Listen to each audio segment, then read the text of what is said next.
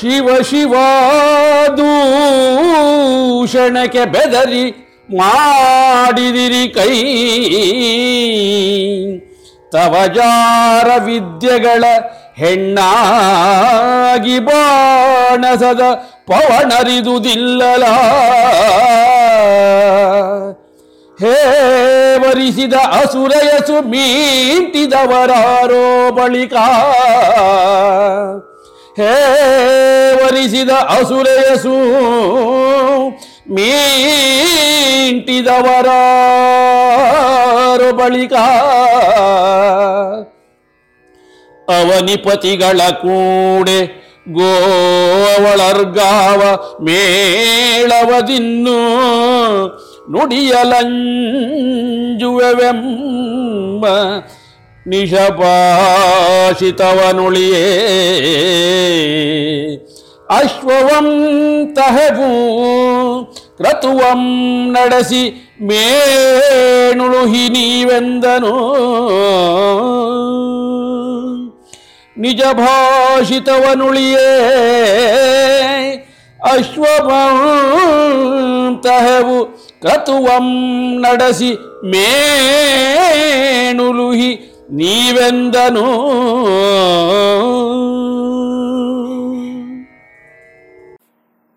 ಎಲ್ಲರಿಗೆ ನಮಸ್ಕಾರ. ಜೈಮಿನಿ ಭಾರತದ ಕಥಾಪ್ರಸಂಗದ ಹದಿನಾರನೇ ಕಂತನ್ನು ನಾವು ಇವತ್ತು ಕೇಳಲಿದ್ದೇವೆ.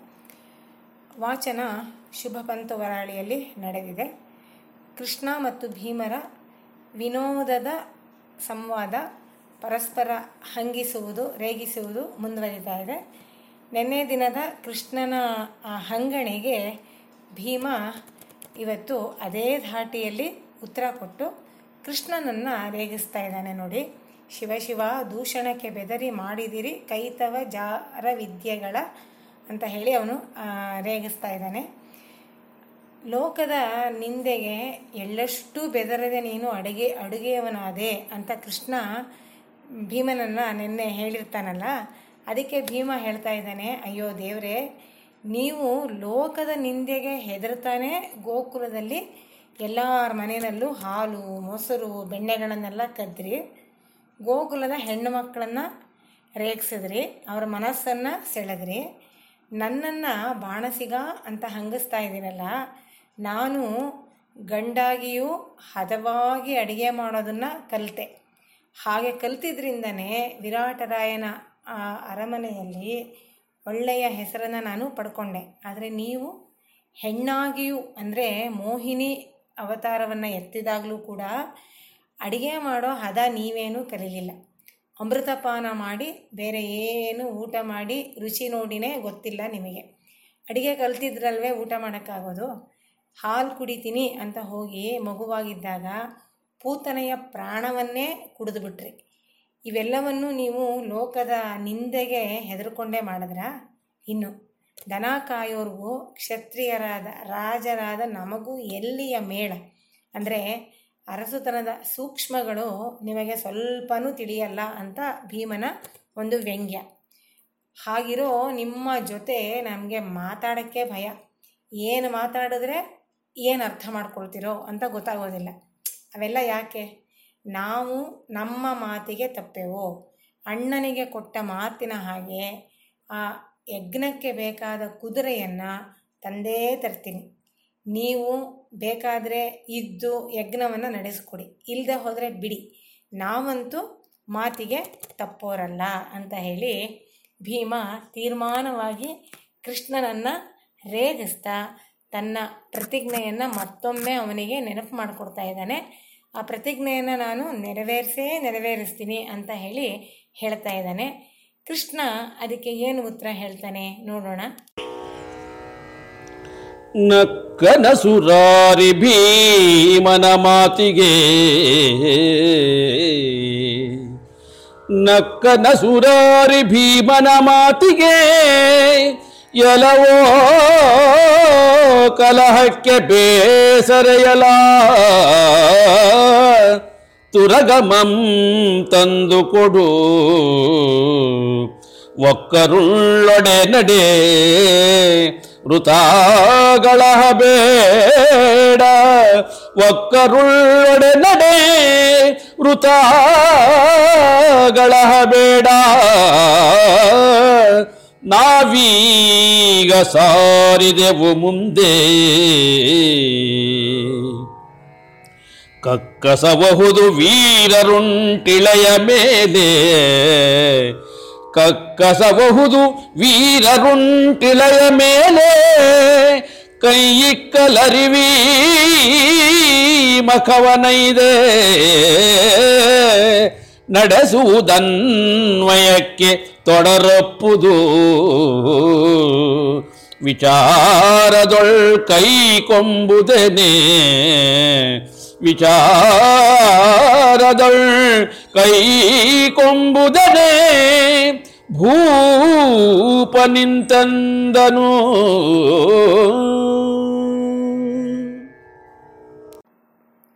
ನಕ್ಕ ನಸುರಾರಿ ಭೀಮನ ಮಾತಿಗೆ ಎಲವೋ ಕಲಹಕ್ಕೆ ಬೇಸರೆಯಲ. ಅರಬಿಯಲ್ಲಿ ಈ ಷಟ್ಪದಿಯ ವಾಚನವನ್ನು ಕೇಳಿದ್ರಿ. ಕೃಷ್ಣ ನಗುತ್ತಾ ಇದ್ದಾನೆ. ಭೀಮನ ಮಾತಿಗೆ ಅಬ್ಬಾ ನಾನು ಸೇರು ಅಂದರೆ ಇವನು ಸವ್ವ ಸೇರಾಗಿದ್ದಾನೆ.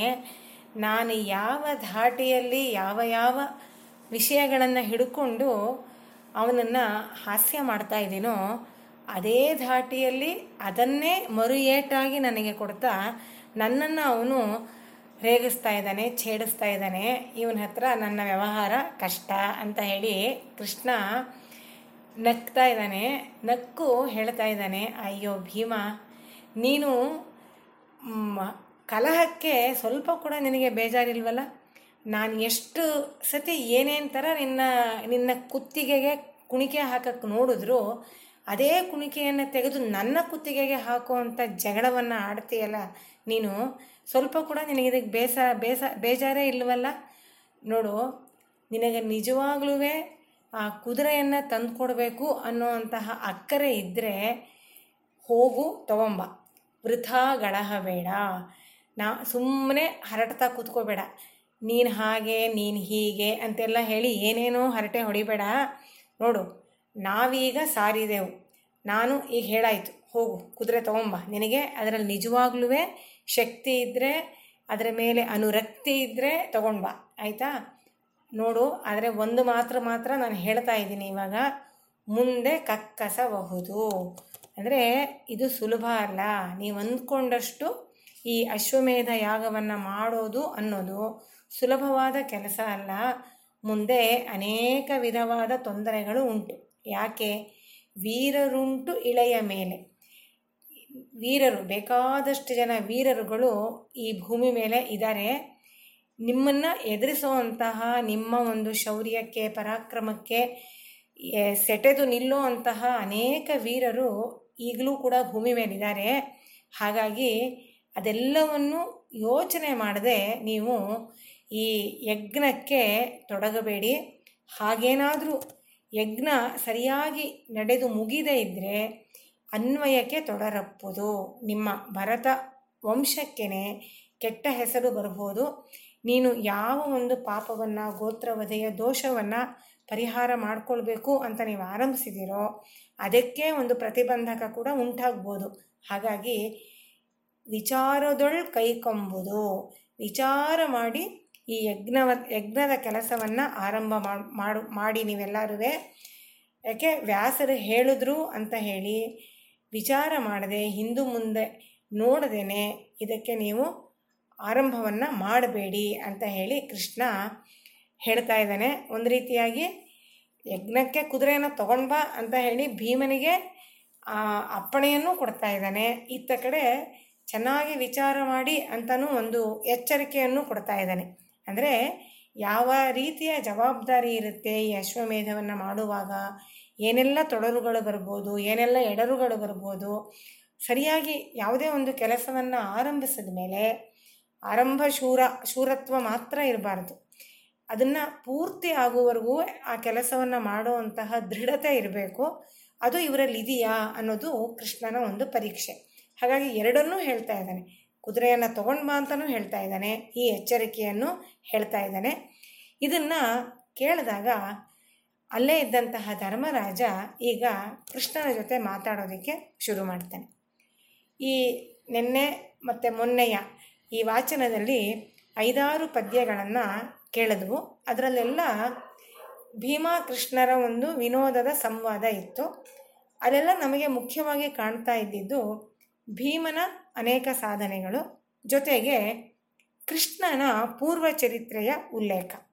ಭೀಮನ ಸಾಧನೆಗಳನ್ನು ಮಹಾಭಾರತವನ್ನು ಯಾರಿಗೆ, ಯಾರು ಬಲ್ಲರೋ ಅಥವಾ ಮಹಾಭಾರತದಲ್ಲಿ ಪ್ರತ್ಯಕ್ಷವಾಗಿ ನೋಡಿರೋವಂಥದ್ದೇ.